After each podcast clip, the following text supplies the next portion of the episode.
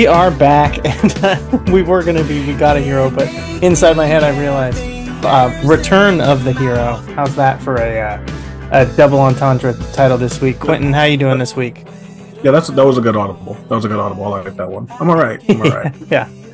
Um, we've been out. Uh, Sam did a solo podcast episode a couple days ago, which is funny because I messaged him like, "Hey, nothing's been coming out. Are you guys doing anything time soon?" Um, and uh, you know, not really. And then out of nowhere, he comes back to talk about, I guess, the most important thing in wrestling this week, um, according to everyone. Um, but uh, yeah, been a been a minute, but honestly, probably feels longer than it actually has been. That's how it always feels for me, because I always feel like I'm on the clock to have an episode out. But uh, otherwise, pretty good. Um, yeah, I don't know. I, I mean, you know, wrestling is wrestling, right? Life is life. Weather's changing. Getting into uh, into winter season. I don't. I should check. I should check when we last had an episode, right? I'm like, did we miss like all of spooky season? I don't think so. I think we've we recorded an episode during Halloween, right?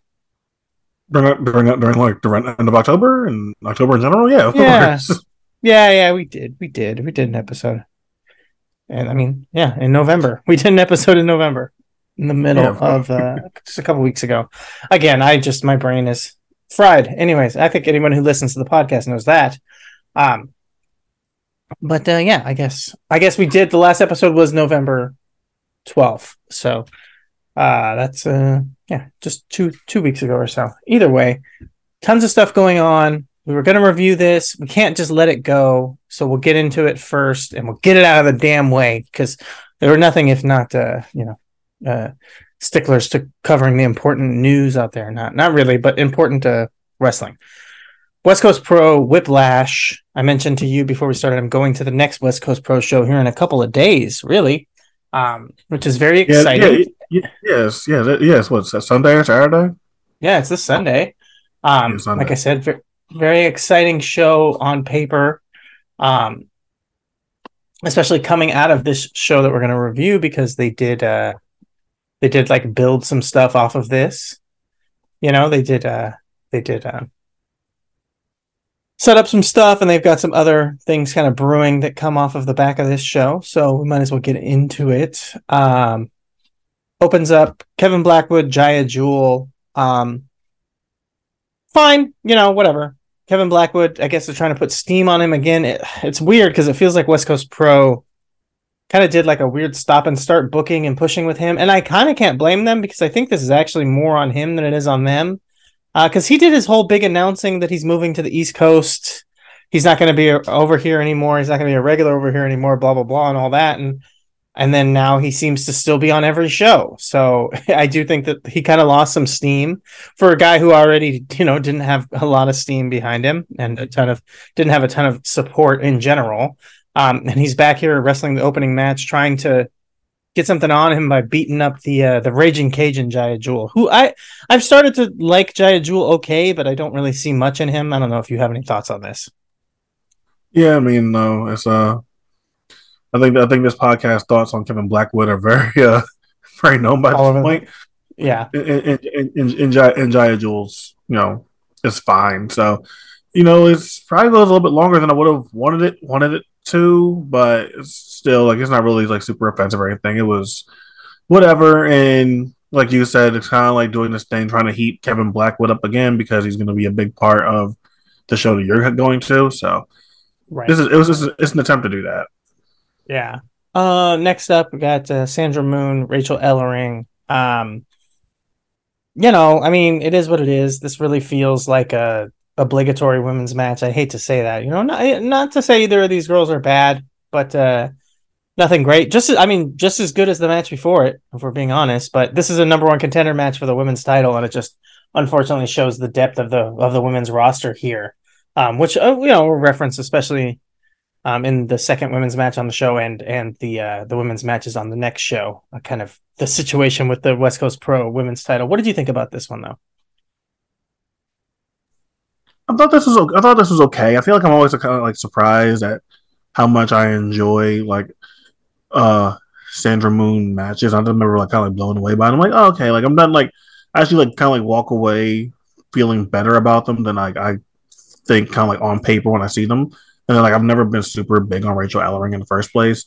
So like this again, like nothing that knocked my socks off or wowed me, but for the time for the time that it got and everything, I'm like, okay, like I'm cool. Like I'm, in, I'm into this. Like I don't really have like a bad thing to say about it either. Like so I think you go like you did mention the death that goes on in West Coast Pros Women's Division and the lack of it and who they built and try to build around and if there's really much they can do with that. But for this match right here, I thought it was solid. Yeah, I mean, solid is a great word to use for these two. Um, yeah, and and I think I might be a little bit more negative on Sandra Moon because of overexposure here on the on the West Coast, having seen her for so long and get pushed beyond her talent level for so long that uh, Yeah. that it's it's harder for me to to get into her matches. The next up, I'd say the first match that got me into the show, um, and a little bit of a surprise in that because uh, we got Prisoners of Society, uh, formerly you say knee the the Forgotten Sons, but I guess this is the you know the unproblematic Forgotten Sons, if you will. Um, looking over West Wesley Blake, man, Weston Blake here, like Wait, wait, wait, so wait, so wait, hold on. So forgot that was the one that TNA Gunner was in, right? yes, Okay, all right, there we go. who is I don't know if he's the more or less problematic gunner, if I'm being perfectly honest. Uh, That's a you know great question. That is which gunner, and then Gunner Scott. I mean, who's really the worst gunner? I don't know. Um, I think it, I think it really just Gunner might just be the worst name in wrestling in terms of Right. like a per like per per bad person. The percentages Yes. of the name Gunner are just really high. Yeah, it's just not. You do not never trust a gunner. Just that is not what you should be in. Um, it's I mean, it's akin to shooting, right? You're not supposed to shoot in the ring. You shouldn't be gunning in the ring either. Um, but yeah, I uh, Wesley Blake. I mean, such a weird, such a weird career, such a unfortunate life for the guy. Really, I mean, you think about the uh the tag team with Buddy Buddy Murphy, Buddy Matthews, um, like really solid team. Felt like something there. I don't even know if they really even ended up making it to the main roster as a team, right? No, Um, no, they didn't.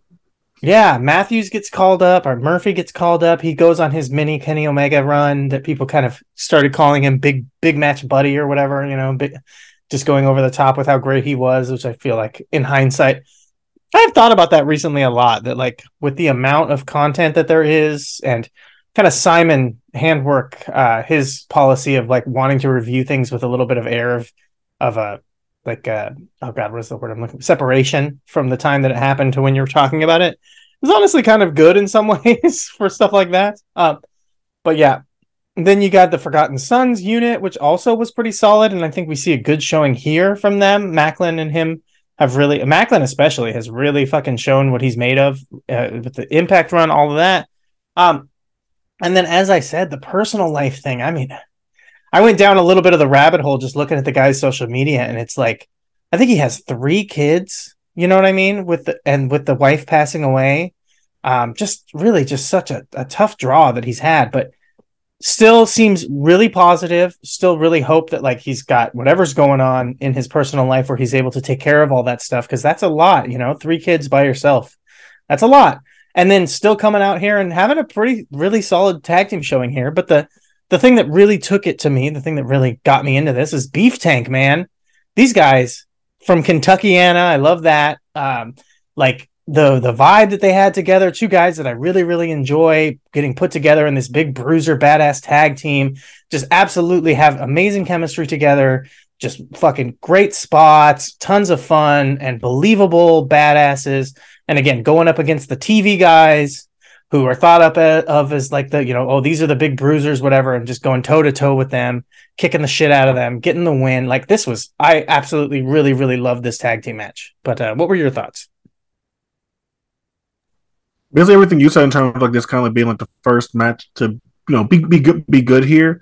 And i like i like the kind of the pace the pace they go at. They I, I like i like all the guys involved in this even if i'm not watching say like Steve Max, like Steve Maclin, uh, very consistently. But the times in which I have seen him in Impact since the WWE release, like I've always been impressed with him, and we know we we've always had kind of like sky high expectations for like Tankman, seeing what he can be and could do, and then like really kind of like probably settling into about what his level actually is. But when he's in a match and it hits and uh, everything kind of clicks, I think that he can like have like really really fun stuff, and I think that this is like no exception here. So not great. I'm not gonna be. I'm not like over the moon about it or anything. Saying this is like even like close to like match of the night or whatever like that. But like this was very very very solid. It's a fun mid card tag team match, and it's exactly what it needed to be. And talking about Maclin, I mean, you know, again, another not match of the year type thing or whatever, but Maclin, uh, his title run, the, the the two matches that capped off his title run, the no DQ with PCO and then losing the title to Shelley, um, was like really some some great stuff. Like I said, not match of the year, nothing, but definitely check it out. The the no DQ with PCO. I mean, he cuts a fucking gusher and just bleeds like one of the biggest blade jobs you'll ever fucking see, especially with blood kind of being the topic of discussion recently. Um, this that was a big, huge blade job that would have got a lot of credit if it had been on a you know a mainstream pay per view, but nobody talked about it because it was an impact. You know, um, follow this up. Uh, We've got the South Pacific Savages taking on those Suavecitos uh, with a, I guess, honorary member of the group in Adrian Quest. Um, who I have to give the shout out to Adrian Quest, you know, just because it's my it's my birthplace. But I saw someone on on Twitter say like, uh, give Adrian Quest credit as being an LA wrestler, and he said, "Nah, uh, you know, I'm from the Inland Empire. We keep it all eyes and e's out here." And I had to, I, I that you know that got me. I like that a little bit. Um, I don't claim Inland Empire, but I do. You know, I I still keep abreast of the culture, so I did dig that. Um, but uh, Quentin, what did you think about this trio match? Uh, I thought this. Was, I thought this was good. I think that well, one, I like, I like, I like the South Pacific Savages, Savages side a lot. I think that they can be fun when we get to do like stuff, stuff like this. And I know I didn't. I think the one thing again, like I might say, goes a little long. Like that is even crazy long, but like fourteen minutes or whatever. It's like for what I want from this, like something like probably like a little bit like higher paced and kind of like in and out, like in and out with the action and kind of being like you know like kind of like sticking within that like limit of things that the people involved. I still liked it. Only thing is, probably would have wanted to go a little bit shorter. But I still enjoy this though. So like now back to back, I've kind of like we've had like these like what I thought were like fun tag fun tag matches. But yeah, I got I got no bad words about this one. Yeah, got to give it to uh, you know the the the South Pacific Savages kind of breathing you know they are the they are the descendants of the samoan gangster party with as you talked about just being fun but being badasses. And yeah like they're going up against the smaller team. I think i i absolutely adore los suavecitos. I think that they're a team to be you know to for people to keep an eye on. But in a setting like this they definitely do not need to go this long. They do not need to have their heat segments go this long. Um, they should if they get any control it should really be a lot of cheating, a lot of underhanded, and it should be relatively quick when you're going up against three just massive behemoths like this, especially when they're getting the win in the end, right? Like you uh, just they should not get a ton of heat, a ton of control. I just that just doesn't make sense. And yeah, the match does not need to go this long, as you said. Um, this match did have me have one thing cross my mind, which I found very funny, um, which was that like, you know, the bloodline is the big top angle, the big thing in the major company, and like historically in wrestling, of course, the indies are going to have like knockoff acts and things that are copying the big thing in the big company, but like.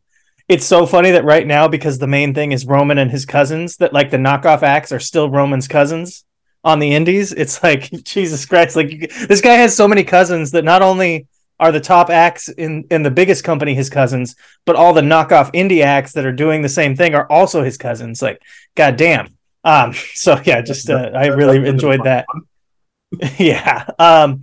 Follow this up, and this is a match you know booked uh, specifically for me, almost so much that I wish it was on the show that I was going to be on. We got Alpha Zoe, the guy who I've been championing for quite a while um, going up against Bryan Keith, the guy that I've also been championing for quite a while, but a lot more people have noticed. And uh, I will say, you know, not 100% like the biggest amazing dream match of something that I would want out of this. Um, you could almost even argue similar thing that it goes a little bit long, but I think it did a, a whole hell of a lot to help establish Zoe. Um, feel like he's on the level of as a of someone like this. He definitely did a great job because a lot of people I hate to say this, but a lot of people will wrestle Bryan Keith and basically just we talked about it in the DPW match, stuff like that. Like Keith just stands out so much. He's just he's got that star power, and then people just want to go toe for toe for him. It's really a similar thing that happens with like an Ishii, where people just end up wrestling his match. But I thought Zoe did a really good job of not just getting caught up in just working a Bryan Keith match, but still hitting a lot of his spots. They they worked in a really good part with the leg selling to show some weakness for Zoe off of his power and not just a again not just a gunslinger, you know, like fucking heavy hitter dick measuring contest, but actually adding some drama to it with that. Um, and I just I, I, absolutely appreciated that part of it. Um, I thought kind of crazy, but kind of makes sense with the amount that they've invested in Zoe to give him the win here um, and continue to move forward. Clearly, he's being built up for a match with the champion and Starboy Charlie because they're talking about it on social media. They're building up kind of their history with Charlie basically winning the uh, South or the West Coast Cup um, in a nefarious way against Zoe. So really appreciated that. Again, really felt like a star-making performance for Zoe, or at least a a kind of a, a flagpole on the way to that star that star presence where people can see this and take notice of the guy um, who again I've been a fan of. He's looking in better shape than he has been. He just had a couple matches in Japan, so hopefully he'll start getting more and more on people's radar. But Quentin, what did you think? Yeah, I really enjoyed this too. Um, I think this is the. I feel like this is the best I've seen look. I've seen someone look facing like Bryan Keith, like in terms of like how much they impressed me in a long time. Like you mentioned there, like Bryan Keith jumped jumped off the page so much that even if Bryan Keith isn't a good match, and obviously, like for the most part, it takes two competitors if it's like one on one. Like you know, everyone has to put like pull like pull their weight to make a good match usually. And Bryan Keith is so magnetizing and everything that kind of like takes up so much of that, like of the of that of that brain space. But like Alpha Alpha Zoe was really really really good here. He was great. He was great and like looked just as good here as as Bryan as Bryan Keith did, and like he's a guy that, for the most part, when, when we review these West Coast Pro shows, like people can tell that like sometimes like a lot of like the like mainstay talent or whatever, like there's acts that I, there's acts that I like and people that I like. Otherwise, like some people like that I'm not really high on that never that I've never been high on, but Alpha Zoe is a guy that since we've been reviewing West Coast Pro, like he's a guy that's impressed me every single time out. And like I know that's kind of been like a gradual, slower, trying to like do things like that with his push and rise throughout the company. And I feel like this was like a really establishing moment for him, not just because he won the match, but because of how good that match was. And now, like facing Bryan Keith, having a match that good versus Bryan Keith, kind of like making like a lasting impression in that match, the finish of it, how it ends. Like, this is kind of like the match for Alpha Zoe that you've like really you've been waiting for for like a couple of years, damn near. You've been waiting for like this kind of like match for him and his company for a while now. And it's like great that it finally came. I think it come across it. I think I think it comes across really well, and all you can do is hope that when there's when the title match happens that he you know that he won um for the for the number the number one contendership he gets a title shot and everything that like when that match happens that that opportunity is taken taken advantage of and that there's some chemistry there and it clicks and that like that can be I think the first furthers it but yeah I thought that this was really really really good. I love this. I was really happy with it. And like I think that Alpha Zoe is someone that really could do well in that main event picture. So I'm glad to see him get elevated there. Yeah, it's it's tough because the, who the champion is with Charlie, and I've I've been higher on Charlie than even others over the years, but even I know where his level is at, and like it just it's weird because it feels like almost like a downgrade with him having the championship now. And I just, I mean, talking about Zoe in the main event here in West Coast Pro, and I definitely agree. But like, I'm more thinking about like him breaking out and getting bookings other places more. I mean, just like I, I feel like he's he should be getting to the point where he outgrows West Coast Pro, and especially when you talk about how he looked here against Keith, who is a guy who's everywhere, right? So it's just like I just think Zoe could be right there with him, but we'll see. Um, follow this up. Uh, there's a ton of like video package stuff. I believe is this where they play they play uh, Joseph's video, which is fucking crazy to see. Even if it, you know, even though it's West Coast Pro and blah blah blah, it's not that big of a deal. It is crazy to see, you know, a video that Joseph, our friend, made. You know, uh, being on a pay per view or whatever, a, a, a, live streaming event on on IWTV. It's pretty cool. Um, no matter no matter how you slice it, right? That's pretty that's pretty neat. Um, what did you think about the video? What did you think about Joseph's video? We should review Joseph's video just to make it even extra weird. Um, no, really though. I mean, obviously it's great, but I don't know if you have any thoughts on that part of the show. Oh no, I mean Joseph's like Joseph's great. We know we know that Joseph's great. So right, like, I'm, I'm like I'm glad that Joseph gets to do things where he's able to capture the essence of a story and all that stuff because we, we can talk about it without getting too much into like the match itself, but like during the course of the match, like like, like here with Thatcher, the commentary is trying to do like you know do stuff to kind of like give, give the gravitas and levity to the match that it deserves, but they say something like, "Oh yeah, what really put Thatcher on the map is when he beat Chris Hero for the WWN title." Yeah, yeah. it's like, all right, like, yeah, you, you know, so like you could have just I'm watched the video that was on this show. Yeah, yeah, like literally, like you know, and I, and I and I get it, I get it. Like it's, it's like it's, it's not it's not the biggest thing in the world, but it's like it's, it's like, in, like usually, you know, I tune commentary out for the most part. Like I just don't pay attention to it at all. But I heard that, I heard, I heard that, and I was like, wait, wait, hold on.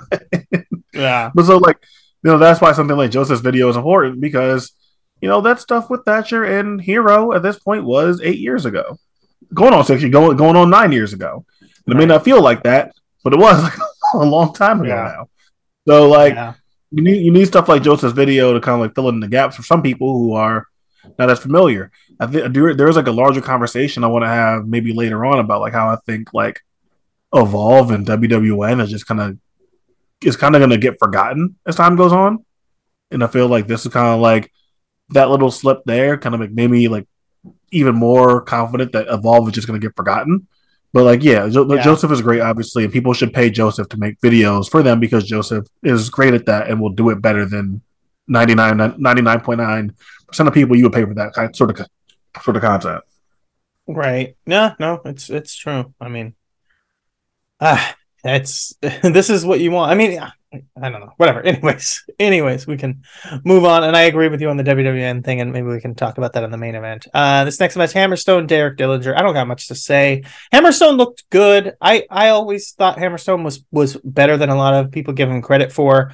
Um, but he's got to to quote Sid Vicious, he's got to get off the HGH. I mean, this I don't know what the fuck happened, but like this guy did not used to talk like that. His head didn't used to look like that his he's like doubled in mass over the years from when I first saw him. Because when I first saw him, um, they would call him Single H, right?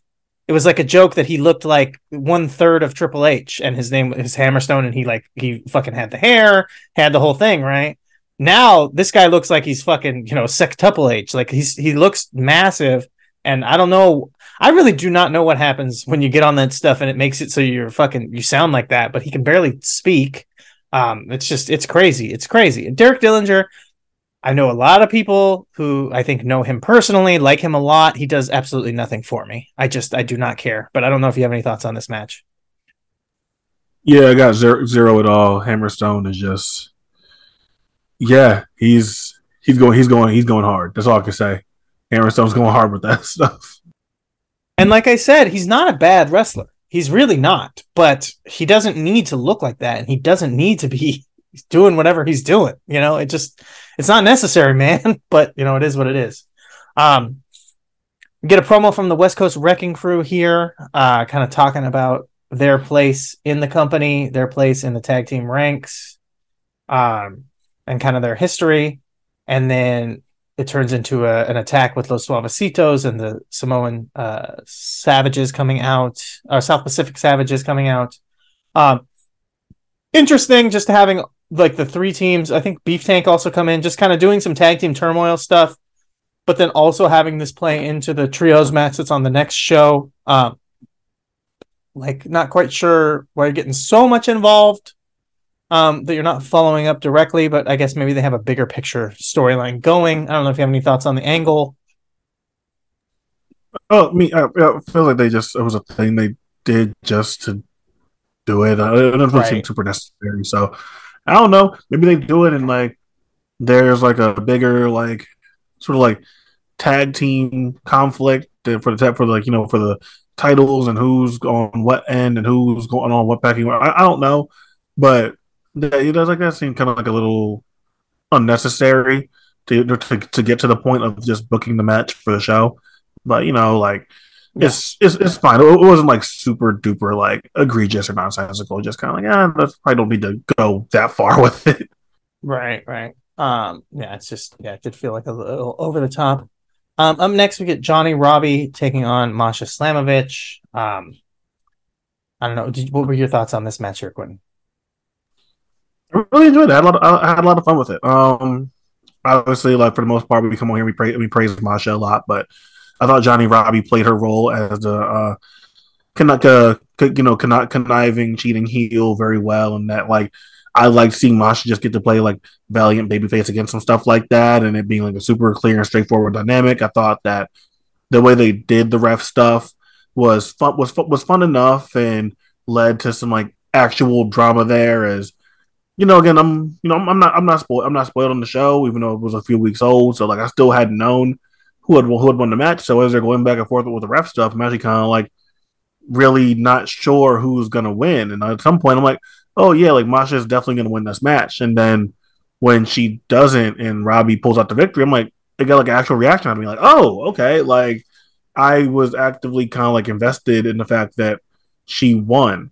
So I had a lot of fun with this match. I thought that they executed the concept very, very well. And Masha is great at a as a valiant babyface, and Masha just always jumps off the page. And I thought Robbie held up her end as just like the cheating heel very well. And I had fun, I had fun with this. It's probably like my favorite West Coast Pro Women's match. Mm, I don't know. I don't know what sort of like uh what I could put on what you know what kind of superlative I could put on that. But like I really I really enjoyed that. It's one of the better West Coast Pro Women's matches to me. Yeah, and and and again, I mean, this is as good a place as any to talk about kind of the stuff that I wanted to mention on the the women's matches for the next show. Um, that I could see where what, what you're saying there, and I would say it's probably the best. And this is, you know, a way to put a, a, a button on it or whatever. The best West Coast uh, pro women's match I can think of that involves not like any imports, right? Like Masha is, you know, native. She's not necessarily a West Coast, but she's a West Coast regular. She was West Coast Women's Champion in the past. Um, Johnnie Robbie is kind of, you know, a West Coast original in some ways. You don't really see her getting a lot of other bookings.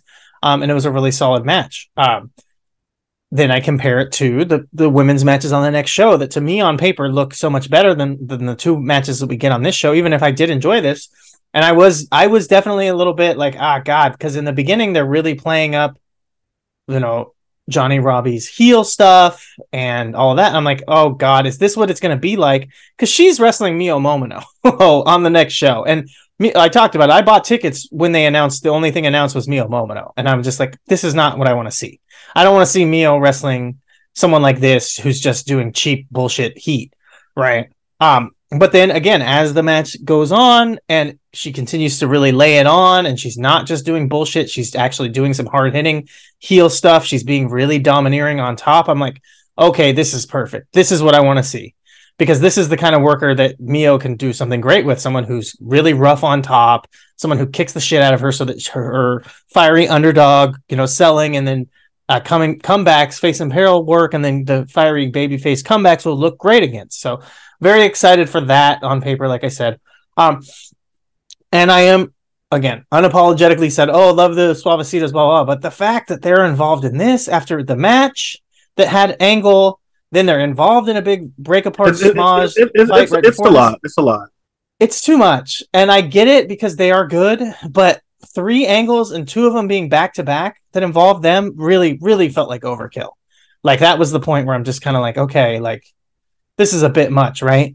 Um, so yeah, it was just uh, it was too much there, but but uh, I don't know. I interrupted you a little. You were chiming in. I don't know if you have anything else you want to add to kind of add to what I was saying there. Oh no, oh, oh no, you're good. I definitely understood the concerns of being like, you know, you bring me me a moment back over, and it's like, I really, really hope you don't sit there and like ruin a, a meal moment a mess for me. So like, I, Right. I, I, I get, I get, I get that for sure. Um, but no, I, I thought this was fun. I thought this was like kind of an encouraging sign to me that the match should, that the match and the way it plays out should be, uh, should should be all right. Uh, otherwise, no, I guess we can uh move on Move to Starboy on. Charlie. Yeah, Starboy Charlie I and Chris, Starboy Charlie versus Chris Bay. And I'm gonna, I'm not gonna lie to you, I have zero to say about this match. Fair. Like I, Yeah, that's fine. I- That's fine. I don't have a I, uh, single thing to say about this.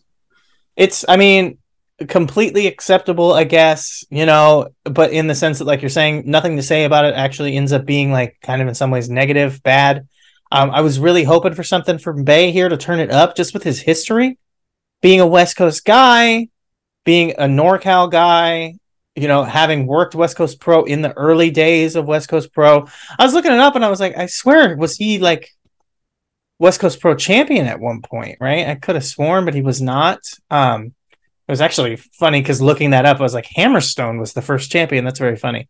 Um, but I knew that Chris Bay had a history here. He has a history in this scene, and I'm like, okay, I'm expecting again, like I said, turn it up, give us something special. You got the new champion, crowning him here, give us a good match. And again, it was it was solid, but it was about at the level of the kind of thing that I would see Starboy Charlie doing on Santino Brothers shows when he was a student. It's really just, and this is why I talked about Zoe feeling like he just outshines this guy. Like I've I've been uh, again seen Starboy Charlie since he was just a fucking student. Been watching him for a long time. I know that there's something there, but he's just really just not. He's not really grown over the past few years. He came back from the injury. It seems like they kind of just went through the motions of the story that they were telling, and they didn't really stop and think like, is is it even is it even right anymore? And sometimes you got to adjust. It seems like the plan they always had the plan that Starboy Charlie was going to beat Titus for the title, but he went out with the injury and he comes back and it's just he doesn't seem like he was the right guy to win and he's not the, really the right guy to be the champion right now. So again, like you said, there's not much to say about this match because it was perfectly acceptable. Chris Bay was a guy that I, I honestly the first few times that I saw him I really liked. I loved the tag team with him and Ace Austin, but here in a big singles match, you think he'd be coming back. I've toured Japan. I'm on TV. I'm a big star coming back home. He'd turn it up and deliver something special, and you really got nothing, man. Just nothing special. Nothing, nothing special. Absolutely worth skipping. Just not worth it. And and it devalues the title even more to say the title's not in the main event and it's in this kind of match. And it's like, I don't know. Really, you really look at this third, fourth best match on the show, if that. I mean, that is not good. That is not good for your champion to be feeling like that. Um, but yeah, I don't know if you have any any thoughts on you know any of that. No, I think you uh captured that very succinctly. Yeah, but we will move on to the main event. Quentin, I'll let you speak on this one to open us up. We've got a match that we've all been waiting for. Um, I don't know. I don't know if I consider it Hero's best rivalry. He's got so many great rivalries. I don't know if I consider it Thatcher's best rivalry. He's got so many great rivalries, but maybe best opponents, maybe best matches against each other. You know what I mean? Um, but yeah, what, what were your thoughts? Hero versus Thatcher. Finally, the return of the hero. So like it's really interesting to like get a Chris Hero and Thatcher match where like the dynamic is flipped because we know for you know what Chris Hero was for like the majority of like the latter half of the 2010s is just you know the Chris Hero like bully formula, and that you can plug so many people in it and this and that, and that kind of be like it was impossible to not have a good match with Chris Hero at some point, and uh Thatcher being a baby being a baby face for like the majority of the times in which like well for like all the times he faced Hero, it like always was something different because especially early on, like the point of those matches is to establish Thatcher, to establish Thatcher as like a rising presence, rising force within uh within within wrestling. And for the first time, the dynamic was flipped. And it works because Chris Hero is still a really good babyface, and Thatcher is maybe better as a heel. You know, so like everything about this kind of like still works on a fundamental level. I think the thing for me is like obviously like it's Thatcher and Hero. Like they're doing the thing, like the little small things uh really, really well. And like there's a great sense of escalation and pace to everything they do. So the opening mat the opening mat work, how real it is, the pace, uh stuff like stuff like that, be, things being deliberate, things playing into like the finishing moments of the match and everything like that as it goes on. Like all that's really good. All like the little set pieces they make.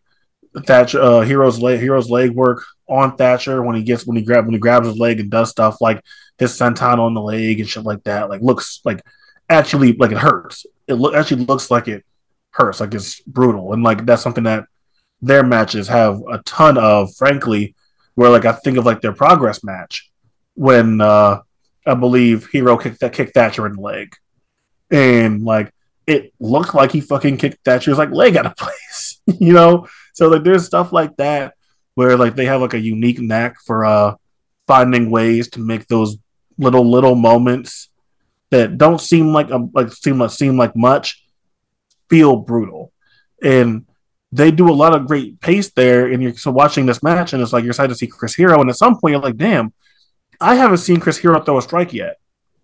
Which that's what a lot of people are there to see when it comes to Chris Hero. See the big boots, a chop, the rolling elbow, whatever. They're here to see those things, and you get through a lot of this, a lot, a lot of this match without even without having gotten a single strike thrown from Hero.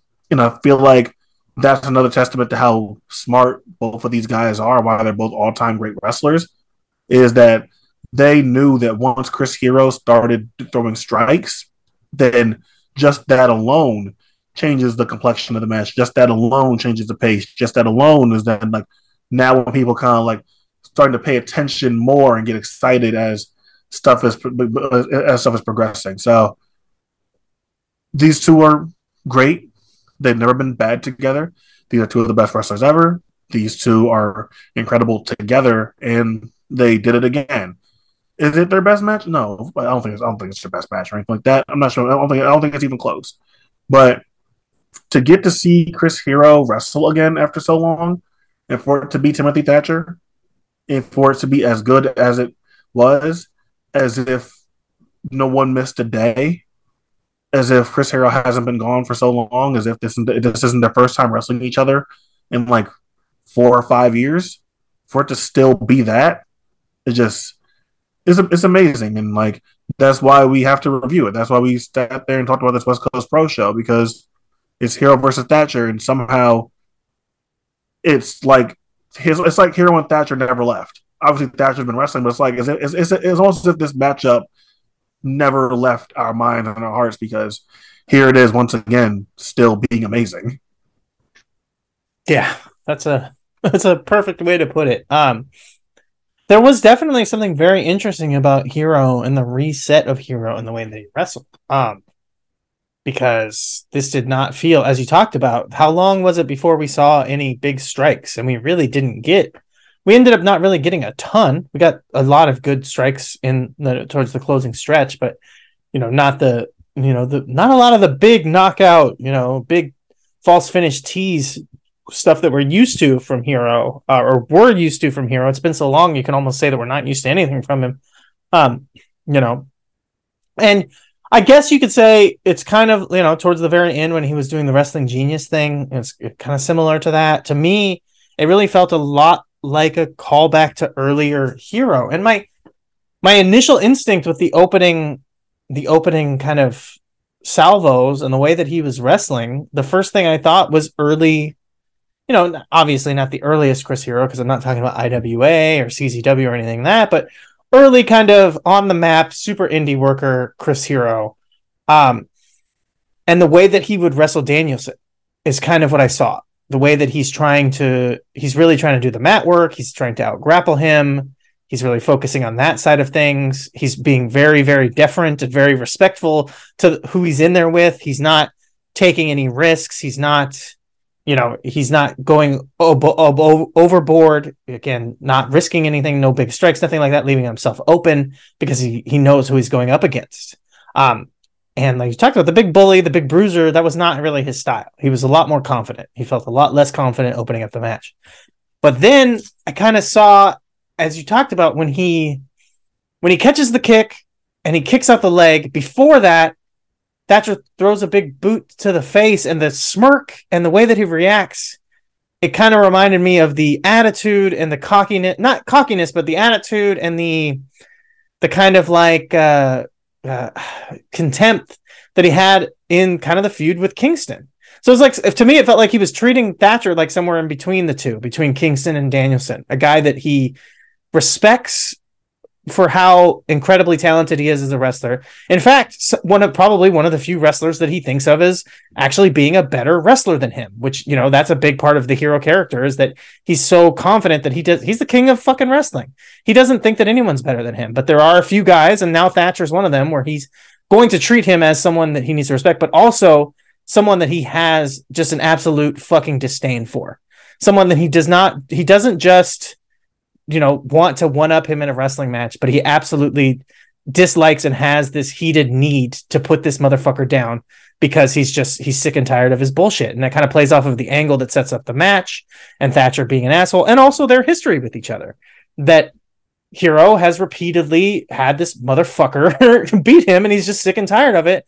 And to the finish and to the story that Joseph kind of pushed out. And the comment and, and to what you said earlier about the commentary missing the fucking point is uh the commentary is like oh Thatcher made him tap right? Which he did. And he grabs the Fujiwara armbar and it's not as good as all the times that Tim has countered into the Fujiwara armbar. He's just not as smooth at it but he grabs it out of a pin you know kick out into the Fujiwara. Um but it's clunky it's not as smooth. But the real story is he didn't knock him out. He still can't knock out Thatcher after everything. He still can't knock this motherfucker out. He just can't do it. He might have gotten the submission, but the com- like I said, the commentary missed it. Joseph obviously put it over, and these two, well, that was part of the clearly that was part of the story of the match. But yeah, I just think you've got he's got this rivalry with this guy that he's it's built around this one weird thing, which is that he absolutely knows that this guy is a better wrestler than him on the mat. Um, and he also knows that he doesn't have any way of actually putting him down like he's used to. He just can't knock him out. He just can't do it. There's something about Thatcher that's like he's just impervious to to Chris Hero, the knockout artist side of Chris Hero. And it's it's very interesting that they still didn't give you that part. They still didn't give you that piece of the story, you know? And I just I really, really appreciated that. That like even though this feels like it could have been a one-off and whatever, like there's still dangling that carrot that there's still more to this story left, which is, which is very interesting. Um, I don't know if you have any other thoughts on this or the post match stuff with with the hero putting the boots down and all that. Uh, uh, well, yeah, yeah. I, I, like. I had a feeling. I'm like, yeah, hero. If if hero was retiring, he would just retire, and it would be like actual big thing and shit like that and everything. So I was like, oh yeah. When it, when it didn't seem like there was gonna be more, I'm like, yeah, this is just some like bait like bait bullshit. He's just trolling. So I'm, I'm glad.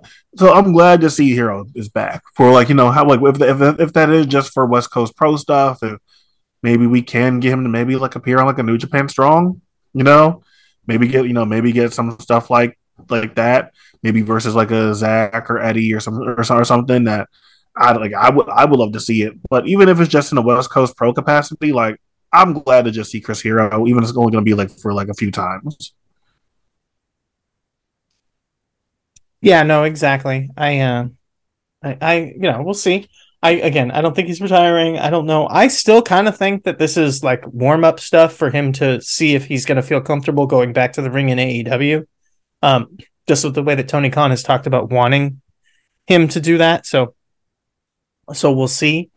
Um, but yeah, moving. Oh, um, so, so, so, so my thought was about uh, when I mentioned like the, I feel like because obviously the Evolve stuff got bought up by WWE, and then like the dissolution of the WWE network, uh, at least in at least in America, and everything being on Peacock now, and the fact that a lot of stuff is no longer is not on Peacock, it's just kind of sitting in the WWE archive, and a lot of that stuff didn't make it to YouTube. Like, there's not like illegally ripped onto YouTube or anything like that. Like, if you want to watch Evolve, like you gotta find it through other means, and I feel like Evolve and like what it did, and like a lot of the quality of the wrestling, especially for those like you know for that for those peak for those peak years, is almost gonna get forgotten.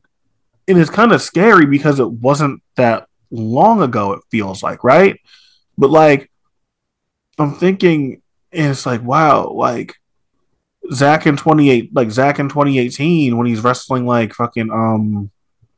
I'm trying, I'm trying to who's like Zack faces like 20, 2018, but like so like stuff that like that like that that 2017 2018 era of, of evolve where like it was still good but you can still see like things turn like going a different way like it's only five years ago four years ago. It's not that long ago.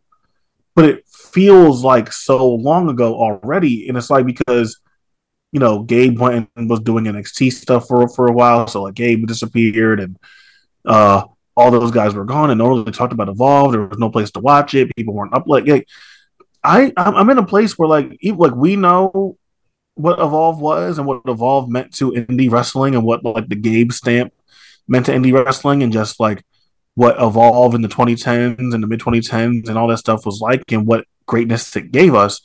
But I'm getting a feeling that Evolve is going to be like largely for lar- largely forgotten as time goes on, and that's kind of crazy to me. Yeah, I mean, that's definitely true. And it's not, it's maybe not something that's like completely crossed my mind, but it's definitely uh, like something that I, I, I know that I felt it in my gut exactly as you're saying here that like it just clearly is what's going on. People are not talking about it. A big part of it again is because there's no way to access it. Like you just can't you can't just watch it anywhere, right? And like you said, like is it going to show up on the WWE network or something? Probably not at this point. I don't think Peacock is really too worried about showing you, you know, evolve or and and the weird thing is like you've got the because of the lineage to Dragon Gate, like you even have people who talk more about Dragon Gate USA than, than anyone who talks about Evolve, and it it sucks because you know it turns into the story is like oh Evolve WWN they never drew anything and it was worthless and no one cared about it, and that's the way people talk about it, and then they play it into the you know oh you know it's just a couple like a handful of of jackoffs on Twitter that talk about liking grappling and liking shoot style, and that's the only people who ever cared about this stuff, but it's just not true. It's just unequivocally not true. Evolve was drawing houses in new new areas with you know Thatcher, Hero, Sabre, Gulak as the top acts, you know Catch Point, whatever.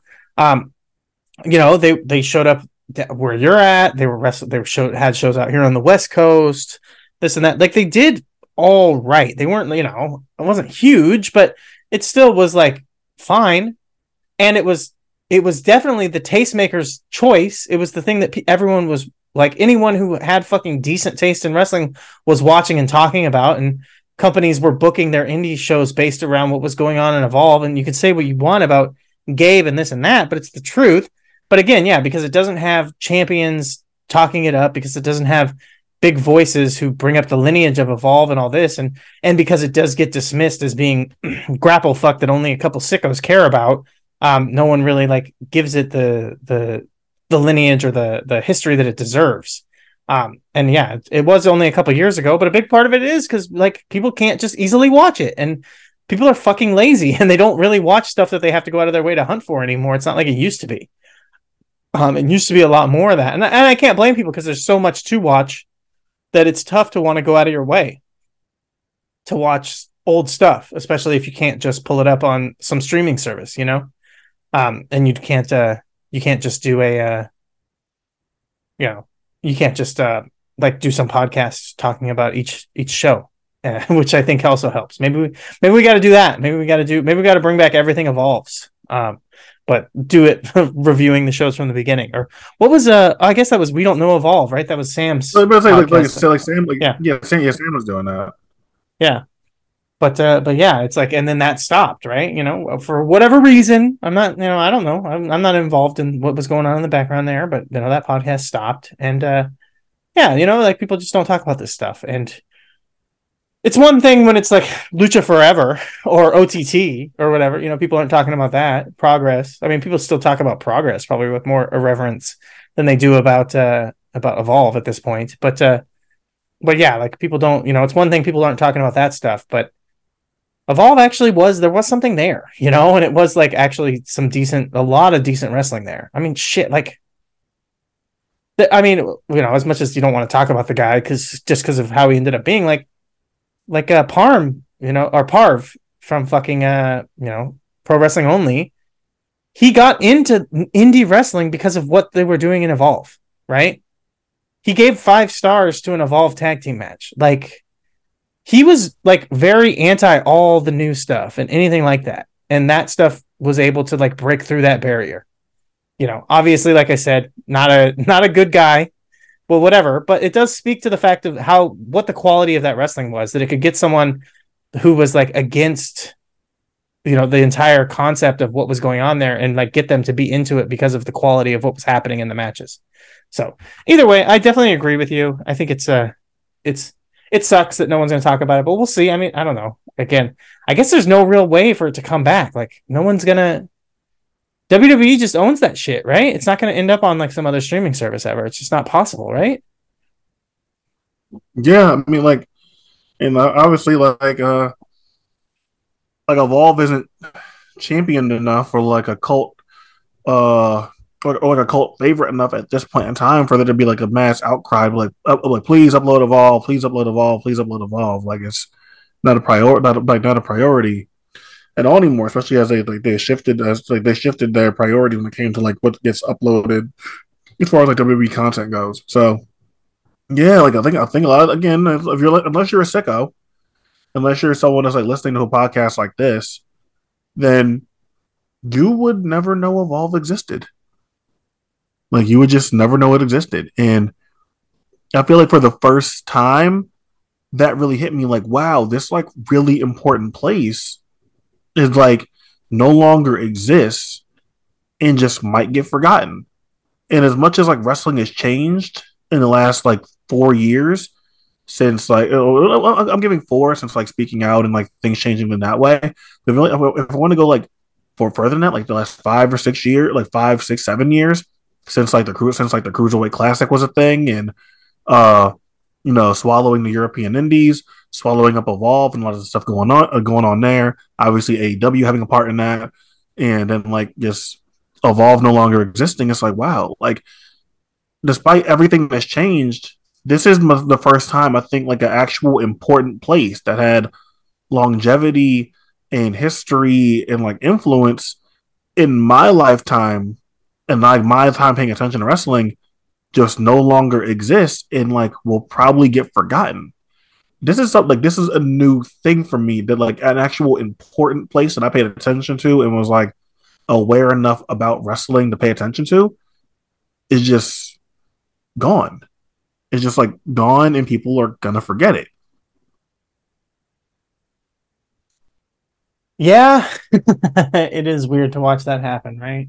But uh, but yeah, I uh, I guess it happens. I mean, time just moves on, man. Um,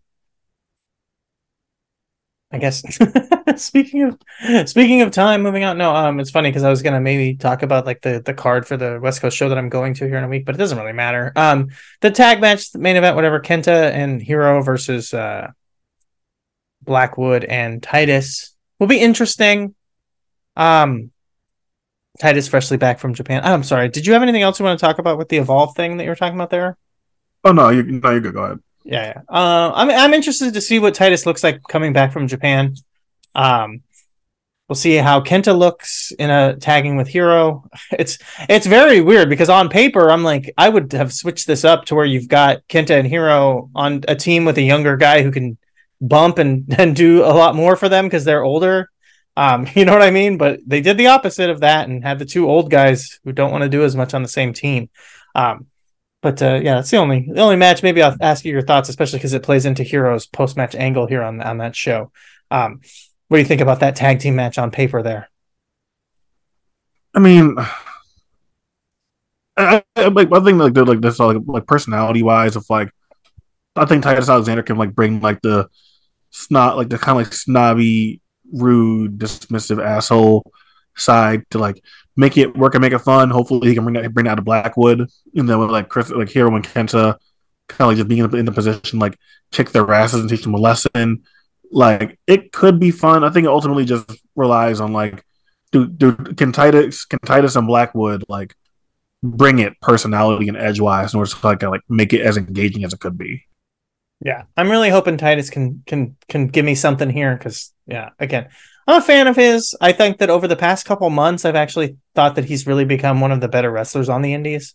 Um, and as I said, just getting back from this tour of Japan, the spending this time in Japan might actually make a difference for him in a way where we might see something different out of him. Even though I've already thought he's been improving quite a bit. Um, it's funny because obviously it was a major dunk to talk about righteous righteous Reg comparing him to AJ Styles you know, way before he deserved just because he does a big drop kick or whatever. But he's actually getting to the point where I could almost see comparisons, not AJ, but almost see comparisons to, for him for wrestlers of that quality at least. Um, you know, we're almost getting there, but but that was maybe jumping the gun a couple years or you know, at least a year ago when that was said um, by other people. Um, I guess, like I said before we recorded, before kind of when we started, we'll get through the show and then talk about all the goings on in wrestling. Um, around the world, obviously, there's big fucking news. But before we talk about the big news, I think we should hit a little bit on we, you know, we made the the the deal that we wouldn't review every AEW pay per view. But did you happen to check out anything off of Full Gear? No, I have not yet. I have not yet. Okay. I would ha- love to have talked to you about the Texas Death Match. Um, Yeah, Adam Page I've been- and Swerve yeah, Strickland. but- yeah, but meaning to watch it. No, the reviews and praise that it's getting. Haven't gotten around to it yet. Absolutely, absolutely plan on watching it, but yeah, just didn't get around to that yet. highly recommend checking it out, especially because, again, in comparison uh, to the big news, the return of the hero um, this week, like Adam Page, I mean, obviously, kind of became the sacrificial lamb and the whipping boy of the whole drama there, uh, partially because he was the only one that that Phil Punk was allowed to talk about, right? Because there was the whole idea that everyone else was on an NDA and they couldn't he couldn't say anything about them. But Hangman was the only one that he could legally get away with saying whatever he wanted about him, right? Um and then obviously there was the actual, you know, the match and all that. But uh but you know, a big part of it I think is overblown with him being the, you know, the the main person that Punk had such an issue with because that was the only one he could get away with talking about. Um but uh just comparing what Hangman did in this match to kind of what uh what Punk's got going on over there, I think was was a, is an interesting dichotomy that maybe a lot of people aren't uh thinking about, haven't mentioned, haven't you know hasn't crossed people's mind because they're so caught up in the moment of the of what's going on. But I guess before we move on, are, are I guess what like uh I don't know what news things, what's going on did you want to talk about? I feel like I'm almost like jumping to the. I was trying to start it out by not jumping to it, but you know, is there anything else you kind of going on recently that you wanted to talk about? Um, one quick aside. I think it's funny that like now Randy Orton, I guess through like sheer attrition, and being al- and being around for so long is now as popular as people wanted to pretend that he was for his whole career. Right.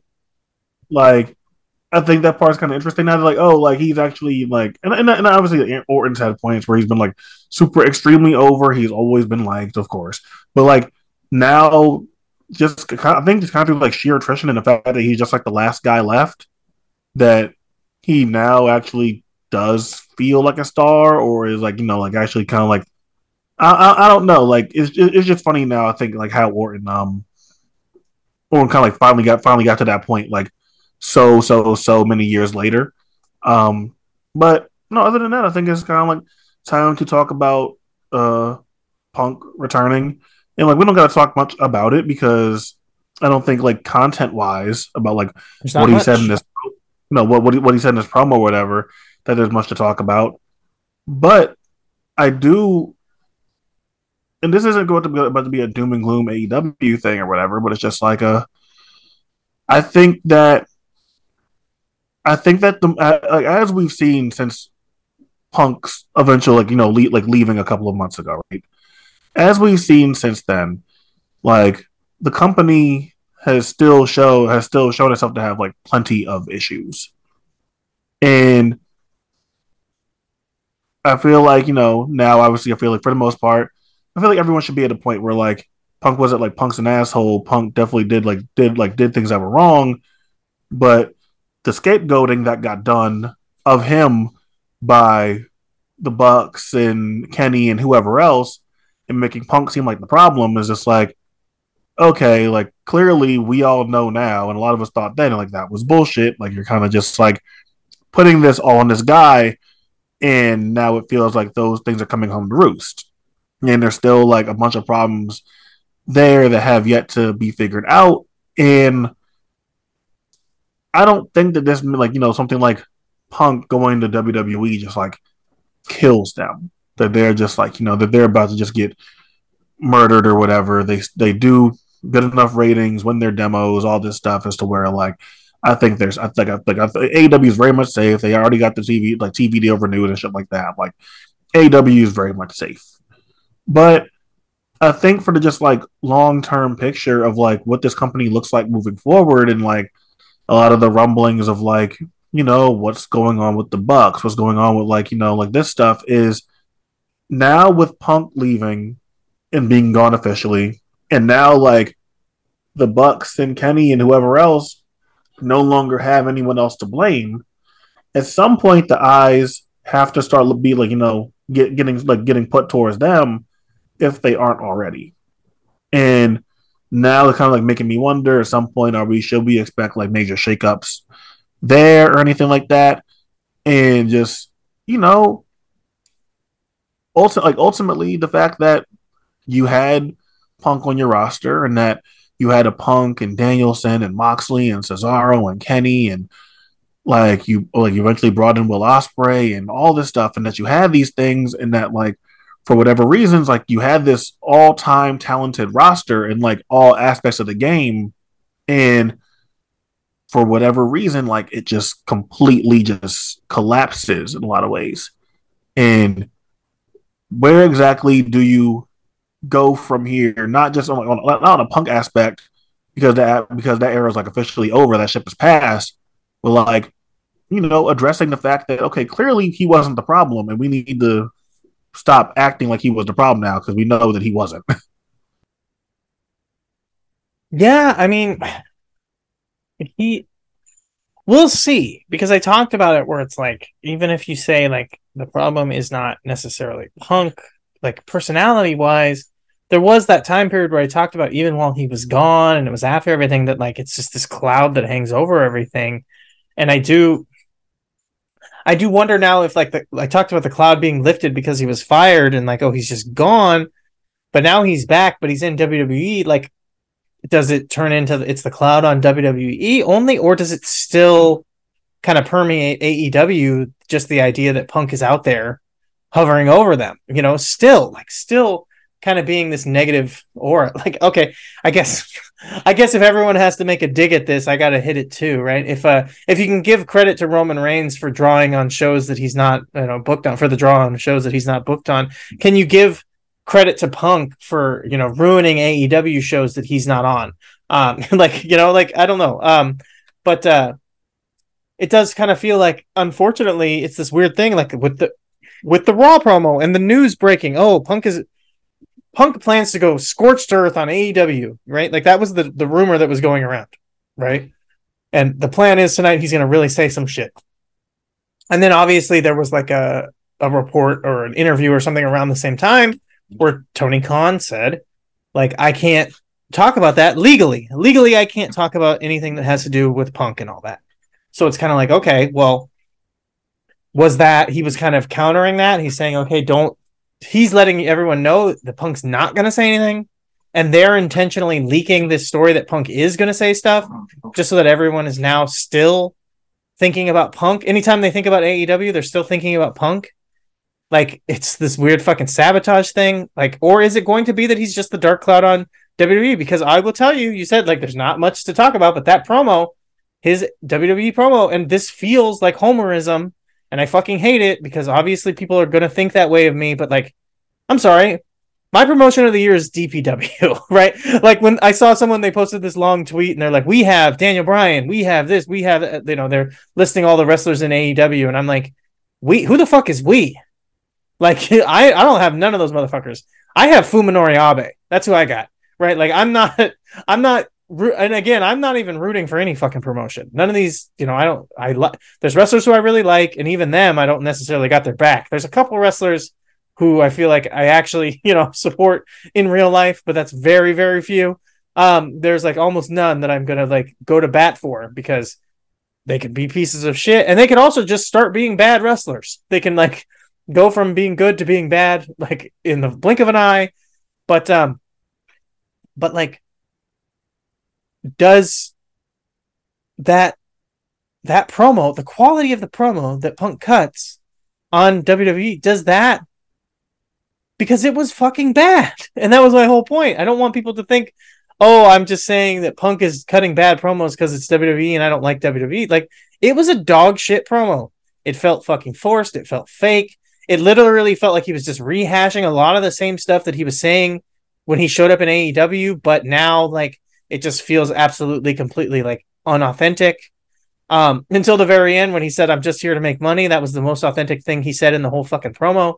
Um like i just like does that cause again a dark cloud a shadow to hang over the company where it's like we've got punk but he the most real you know i guess let's say the second most real guy in all of wrestling shout out to king um, Eddie Kingston, the most authentic man in all of wrestling, the like the second most authentic man in, in all of wrestling. Like the fact that he's in your company and even he feels fake, does that not like start to really fucking like just create an even more cognitive dissonance where you look at WWE and you go, what is this? This is not a wrestling program. This is, you know, a show about a wrestling show. It's like the Muppet show, but about wrestling, right? Like, like, is that what happens? Because that's what it feels like to me. So hopefully that's hopefully for AEW, that's what we get, and I can continue to like enjoy AEW somewhat. But I mean, the ban, the you know, the we're not reviewing every AEW pay per view stipulation stands, even though they've had a couple really good ones in a row. You know, like I'm not lifting that. I'm not again. I'm not a AEW fucking elitist. I'm not going to fucking support AEW blindly like it's you know something other than just a wrestling promotion that I like to watch sometimes. But uh, for their sake, I do hope that like the punk cloud is just lifted now and and people just focus on that he's bad in WWE because I mean that's what it seems like, right? I don't know. Uh, that was a lot of word. That was a lot of jumbles there. Do you have any rebuttal to anything I had to say there?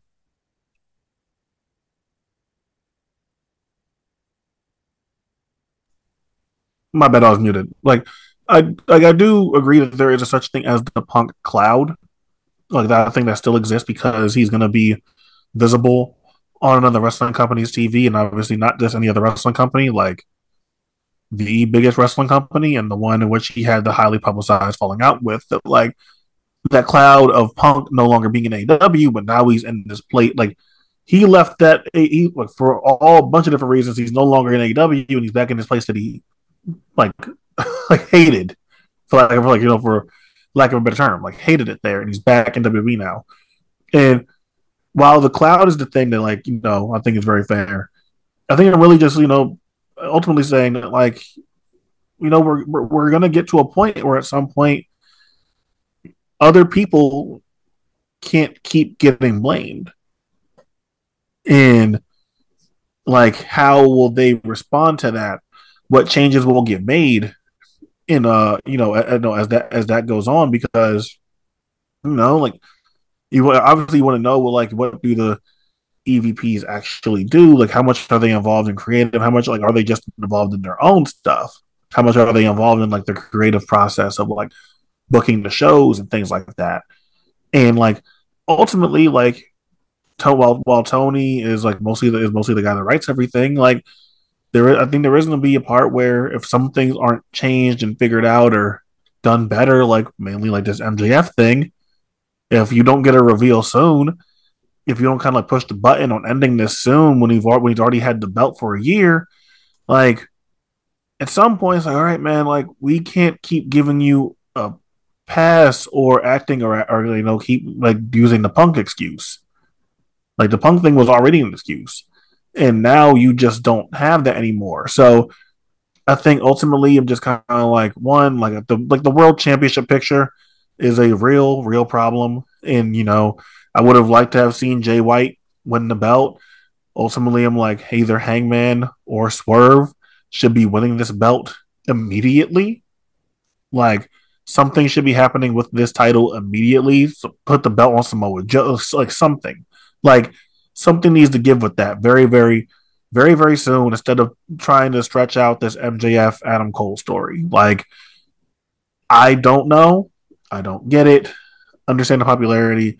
It's probably best to just to just abort on that right now, and figure out the rest of everything else. Figure out the tag title stuff, and just kind of like give yourselves a reset because right now, like, there's to be the random great match because you have a bunch of great wrestlers. You can get like something like Claudio and Orange Cassidy, and just you know, just like just because they want to book it.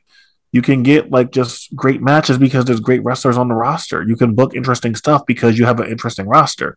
But when your main title and your main titles in general are just all being booked very poorly when all the belts are being booked poorly for the most part it's it hurts a lot and at some point like you're like you're like and it's already happening there are some people that have already been doing it like you're gonna start getting the actual blame and you can't keep hiding behind like oh like all this other stuff so i want the company to get better and i want it to be good i want to i want to enjoy it and I have no problem just parachuting in for the matches that I enjoy or whatever. But yeah, I hope that they figure that out.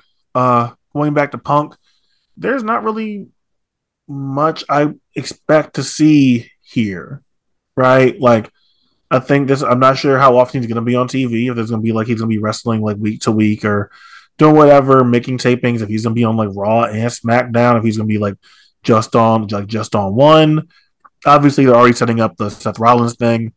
Uh, it, be, it being November, I'm guessing. I mean, like, would it surprise you if they do like Rollins and Punk at Royal at the Royal Rumble? Would you think that's a WrestleMania program? Like, I don't know, but like, I would have to think that like, may, like at some point you want to get the Punk and Roman, right? Like that's what I would think, but like you know, uh, obviously, I no. I mean, I no? I get your thought and I agree with you that it would make sense, but I don't think that that's the plan.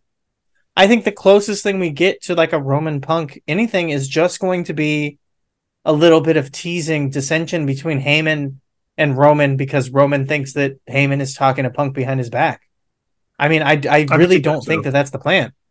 I do not think that see, they're going. I yeah, go ahead.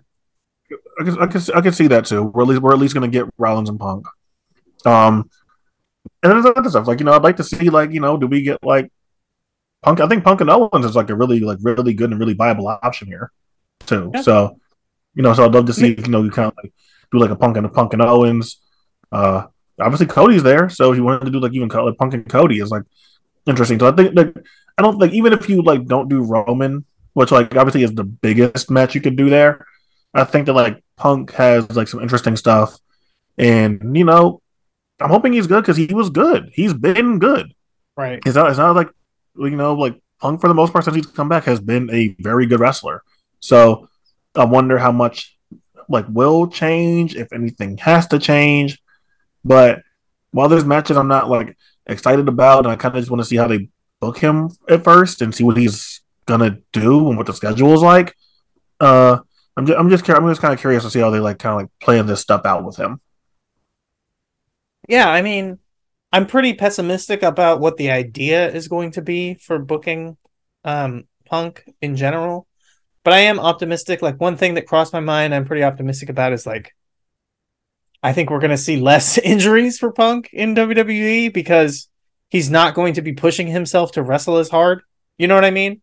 Like the standard quality for wrestling in WWE is not the same as AEW, so I don't think we're going to see him pushing himself and getting hurt as much. Um, like you know, when you've got the Miz versus Gunther, I think if Punk can wrestle at the level of the Miz, then he's just perfectly fine, right? In WWE, like, and that's not even to say like the quality of the matches, right? Because work and you know and actual wrestling are two different things right? The athleticism versus like the work. And and as you talked about as long as he can keep the stories and the and the you know the work of the match as good as it was then he can tone down trying to push himself so hard and, and breaking every bone in his body every time he's out in the ring. Um so, so you know i mean there's there is that. Um and there is interesting matches and things to do there. The cody match is definitely something that's worthwhile and the cody promos is going to be worthwhile to see. Um I just I just the thing that I worry about is like you're talking about like getting to Roman and I just don't even I don't see it cuz for for Punk to get to Roman and I made a couple joke tweets about this but like I really do believe this. For Punk to get to Roman he's got to get past like an LA Knight. And like I understand that that sounds fucking crazy on paper but like for what the WWE what the modern 2022 WWE audi- audience wants like LA Knight is going to wash Punk in a promo battle. I, I hate to say that because it sounds like sacrilegious. Because I love Punk and I think he's one of the best talkers of all time. But like this crowd, these fans, WWE fans, they want what LA Knight is selling. They don't really want what Punk is selling. So that's the kind of thing where I'm just like, you know, I just don't see. I can't see Punk doing poo poo pee pee joke. You know what I mean? That's just not his style. But that's what's going to make the crowd, you know, pop and you know just hit his. I mean, in the history of punk, like the closest thing he's had to a catch slogan is what? Like, uh, I'm straight edge and that means I'm better than you.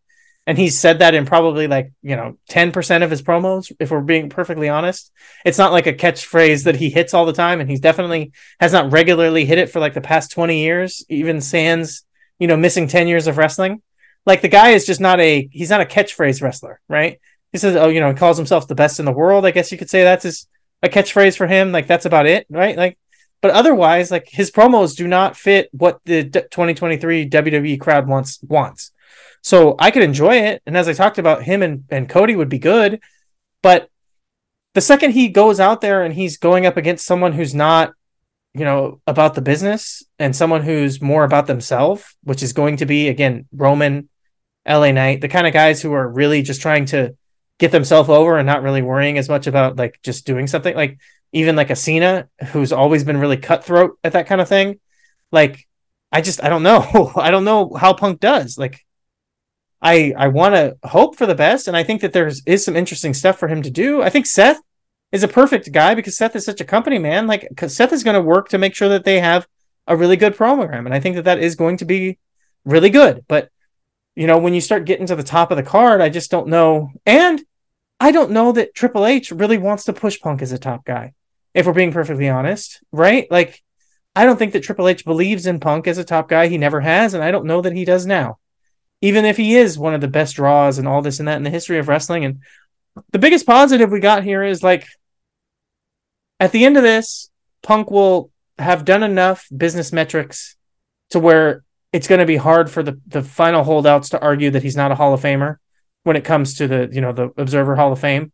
So at least at the end of this, like he'll get voted into the Hall of Fame, which he definitely deserves. But otherwise, I just I mean, I think that there'll be some interesting stuff. I probably won't end up watching a ton of it, but I'm not like completely go, oh, it's going to be terrible.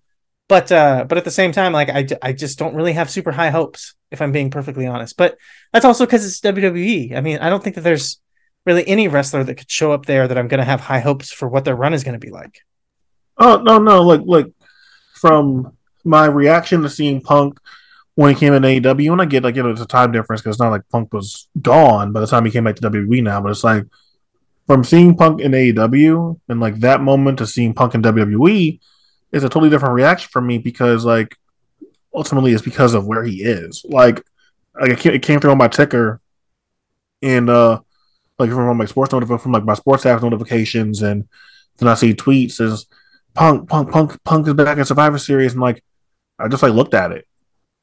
Like I didn't really care that much. I just looked at it. And people and people would probably like try to talk that up to the fact that it's not like Punk has been gone or whatever, but it's like I'm also just not excited to see Punk there. So I'm saying things as, as if like, as if kind of like mapping out what I expect, what I would think or expect for like him to be doing in WWE. But ultimately, it's like I'm I'm really in ultimate wait and see because I want to enjoy Punk and I want to think that maybe he could like bring some life, bring some energy there. But I'm not optimistic because ultimately it's still WWE. So, you know, it's impossible to not talk about it. And I think that the more interesting thing for me personally is just like now that Punk like Punk's gone now. There's no more if Punk will be back. There's no more of that. There's no there's that's all done. Are you guys gonna sit there and fix this shit now? Like whatever all the problems are there. Not saying that like everything is like all doom and gloom, but now that we know that he's just gone, like you guys have to fix whatever the like all the bad shit. You gotta fix that now. Yeah, yeah, and I mean, you know, there's the the Continental Classic that you know obviously put your money where your mouth is aside. You know, like feels like maybe a reset. Um, you've got the Christian and Adam Copeland thing, which I don't know how how this is possible, but like it's this entire feud where everything that Christian does is phenomenal and everything that that Adam Copeland does is just there. It's just whatever. It's really Um, so weird. Like it's yeah, it's just how so weird. how do you have a feud with the two guys are in it against each other and like it just absolutely is like just bi- so bipolar. It's insane. Um but yeah, so it does it feels like there's something there, but as you talk about and I think it's the it's it really does feel like a Tony Khan trying to have his cake and eat it too thing that people are just not giving him the benefit of the doubt. And and I mean historically it's always been this way and I think that people I think that he thought he could get away with it, but just like Hogan in, you know, WCW like the fans, the crowd, you know, and this is before the internet, right? But like the the, the fans, the crowd, the, the you know whatever are not going to like just accept that like well everything on the undercard is really good. It's o- it's fine that the main event sucks, right? Like that the main event champion is shitty. Like people are just not going to accept that. And they're just not going to take that as like okay, well obviously, you know, what really matters is how much I enjoy the rest of the show. Um and it feels similar but it's like you know um you know we're not even we don't you know we're not our fathers. We don't even look like them kind of situation where it's like fucking MJF does not draw like Hulk Hogan right? So it almost doesn't make any sense to be pushing this guy in this way that damages your entire brand um just because you know supposedly he pulls numbers on TV and ratings and stuff. Like you know I guess he does you know he draws okay he doesn't do great I have to give some credit to like the the the guys over on the fight game media calling him BOGO Max, right? The buy one get one ticket sales under his title reign have not been good. To say he's drawing numbers to the to the fucking shows, like he's he's not. So I don't know why you're trying to have your cake and eat it too, where the rest of the show is good. I mean, Swerve and Hangman, Swerve, Swerve, Swerve. I just whose house? Swerve's house. That's the fucking answer. It's obviously the answer. The Joe thing is the Joe thing, but like you know, just because that's the next big match that's on the docket, fuck it. Yeah, like you said, pull the trigger, but really it needs to be Swerve. Hangman, obviously right there. But even beyond that, like this is the thing that crossed my mind. Adam Page, or not Adam Page, Adam Cole and MJF are the ROH tag team champions, and they're both fucking injured. They both can't even fucking wrestle right now. ROH has on their roster a minimum top three tag team in the world in the Workhorsemen. And the fucking ROH tag team champions are both injured. And it's Adam Cole and MJF. That's a fucking travesty, right? They talk about like obviously swerve, right? But like even beyond just that main event, like like it's poisoning the whole roster where you've got again, without question, a top three tag team in the entire world. Like I could say number one almost undoubtedly, but I I'll give people the debate if they want to be Dragon Gate perverts and say a tag team that's had five good matches the entire year is actually the tag team of the year. That's okay, but like you can't argue that they're not a top three tag team in the world, and they're underneath fucking two injured guys. It's it is sickening, and it is like you got to just fucking do this. And I don't know what you do with Max because I do feel like if TK if Tony Khan does what he needs to do here, it feels like almost a major repudiation of of MJF to a point where it would kind of it might actually like again talk about hanging a shadow. It might hold a shadow over the rest of his career in AEW, which would be unfortunate. But you know, if he's supposed to be a generational talent, maybe he'll be able to come back from it. I don't know, but uh, but yeah, again, I feel like I've been talking quite a bit. Quentin, do you have any other thoughts on anything else? No, uh, I think we're good. I think we're good here. Um, as uh, like in the midst of us recording, um, not sure if you've been Yeah. on Twitter. Uh, yes. Good news. Yeah. Uh, that fuck finally died. That's great. Dead. Yes. yes. fucking riddance. For people, yeah, for people who don't know, Kissinger has finally passed away. He croaked. Uh, couldn't have happened to a better guy or a more deserving guy, I guess I should say. Uh, motherfucker. Um, but uh, as they say, only the good die young, right? That's why he lived to be 100 years old. um, Um, yeah, like th- that's the type of news that I wish we would have received earlier or before recording. So then I could have spent the podcast talking about him and the despicable, awful, like all time bad human being that he is and the countless murders and atrocities that he is responsible for. So that like, you know, so that would have that, that's the type of episode that it would have been if this would have happened before or at the beginning of the podcast.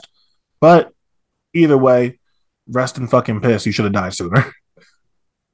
Yeah, and we we have been on this podcast in the past and debated about um like which president is the most racist or was the worst and all this and that. We've had those conversations, but kind of the good the the easy thing about that is to say like well it doesn't really matter when we like squibble between you know who was the worst when you go and you talk about Kissinger because he was in the you know he was in the administration for all of the worst presidents so if you really want to just look at it, you can say actually he was the worst because he was there for all of them. Yeah. Uh but nah, I'm I'm good here. Fuck. I have like the Evolve cage match pulled up. Ooh, Dude, oh my god. Um so by next January, right? The Zack versus Darby Allin match from Evolve will be six years old. yeah. Wow, that doesn't feel like it was that long ago, but also you know by by January Darby will probably be frozen to death on the top of a of a, of a mountain.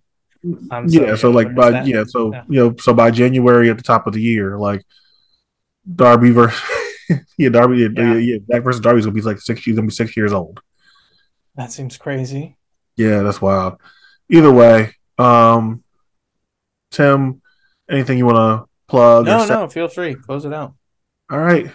Uh you can follow me at QT underscore Moody.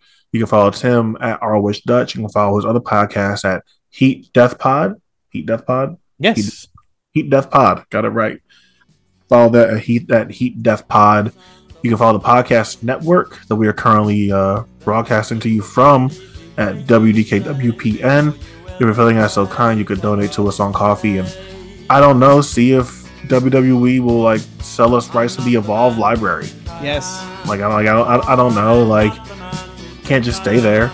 I don't, I don't, I don't want, I don't want Evolve to be like the new fucking um uh, Georgia Championship Wrestling or uh, or mid or mid, or mid South or whatever. So help us free the Evolve library. Other than that, thank you all for listening. Hope you're next time.